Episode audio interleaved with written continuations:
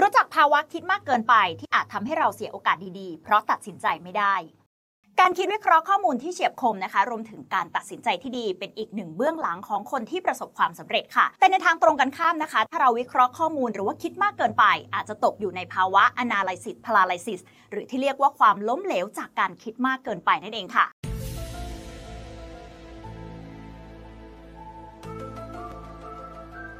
สวย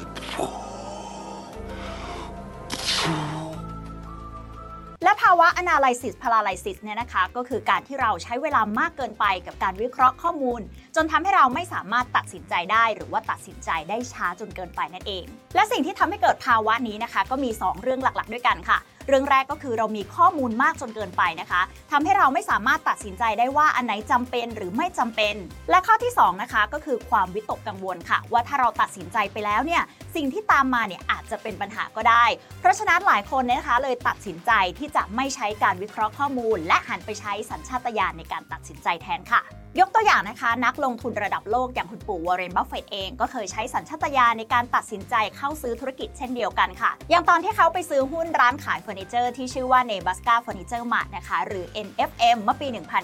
1983คุณปู่วอร์เรนบัฟเฟตขอซื้อหุ้นในสัดส่วน 80%หรือเทียบมูลค่าปัจจุบันก็อยู่ที่ประมาณ 6,000 ล้านบาท โดยในตอนนั้นนะคะ คุณบัฟเฟตก็ตัดสินใจที่จะซื้อหุ้นนี้ โดยที่ไม่ได้ตรวจสอบกิจการของ NFM มากนักค่ะ มีเพียงแค่การถามคำถามกับเจ้าของนะคะว่าบริษัทเนี่ยมีหนี้เยอะไหม เมื่อคำตอบบอกว่าไม่มีหนี้ คุณบัฟเฟตก็ตัดสินใจซื้อหุ้นทันทีค่ะ จนในปัจจุบันนะคะ หุ้นที่ว่านี้เนี่ยก็เป็นบริษัทลูกของ Berkshire Hathaway ค่ะ โดยในปี 2021 ที่ผ่านมานะคะหุ้น NFM ก็มีรายได้กว่า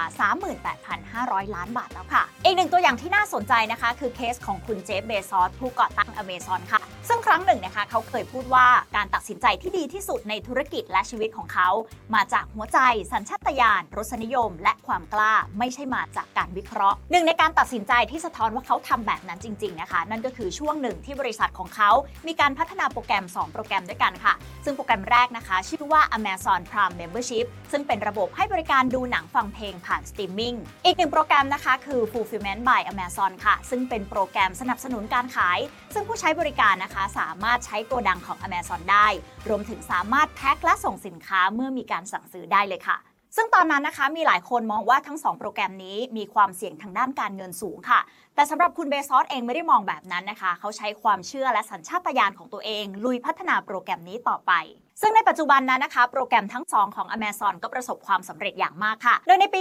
2021 ค่ะ 65%ของผู้ที่ซื้อสินค้าใน Amazon ในสหรัฐอเมริกา เป็นสมาชิกของ Amazon Prime Membership และมีสมาชิกมากกว่า 200 ล้านคนค่ะ จะเห็นได้ว่าทางนักธุรกิจและเศรษฐีระดับโลกนะคะ ต่างก็เคยใช้สัญชาตญาณในการตัดสินใจเรื่องสำคัญ ไม่ใช่แค่การนั่งวิเคราะห์ข้อมูลเพียงอย่างเดียวอย่างไรก็ตามนะคะ ทุกการตัดสินใจยังจำเป็นที่จะต้องมีข้อมูลเข้ามาประกอบค่ะ แต่สิ่งที่ไม่ควรมองข้ามนั่นก็คือ เราต้องแยกแยะให้ได้ว่าข้อมูลไหนจำเป็นต่อการตัดสินใจ หรือในบางครั้งเราอาจจะนำสัญชตาตญาณความชอบหรือความรู้สึกเข้ามาช่วยให้เราตัดสินใจได้เร็วขึ้นนะคะ เพราะอย่าลืมว่าการตัดสินใจที่ช้าหรือไม่กล้าตัดสินใจก็อาจจะส่งผลเสียได้เช่นเดียวกัน